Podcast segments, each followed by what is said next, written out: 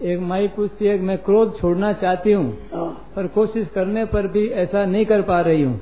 भगवान से पुकार करो भगवान को हे नाथ हे मेरे नाथ क्रोध छूटेगा कामना के छोड़ने से। इच्छा रखते और इच्छा के बाद में क्रोध आता है परंतु वो आप समझ नहीं सकती।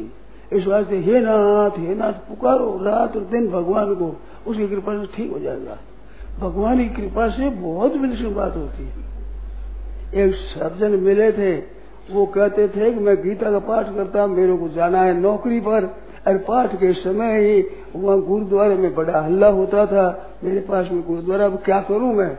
तो बेल रोक के भगवान से प्रार्थना करी हे नाथ, मैं क्या करूँ? समय तो मेरे को है नहीं पास में, पाठ अभी करता हूँ। और अभी हल्ला होता, पाठ होता नहीं, फिर मेरे को समय नहीं, नौकरी पर जाना पड़ता है।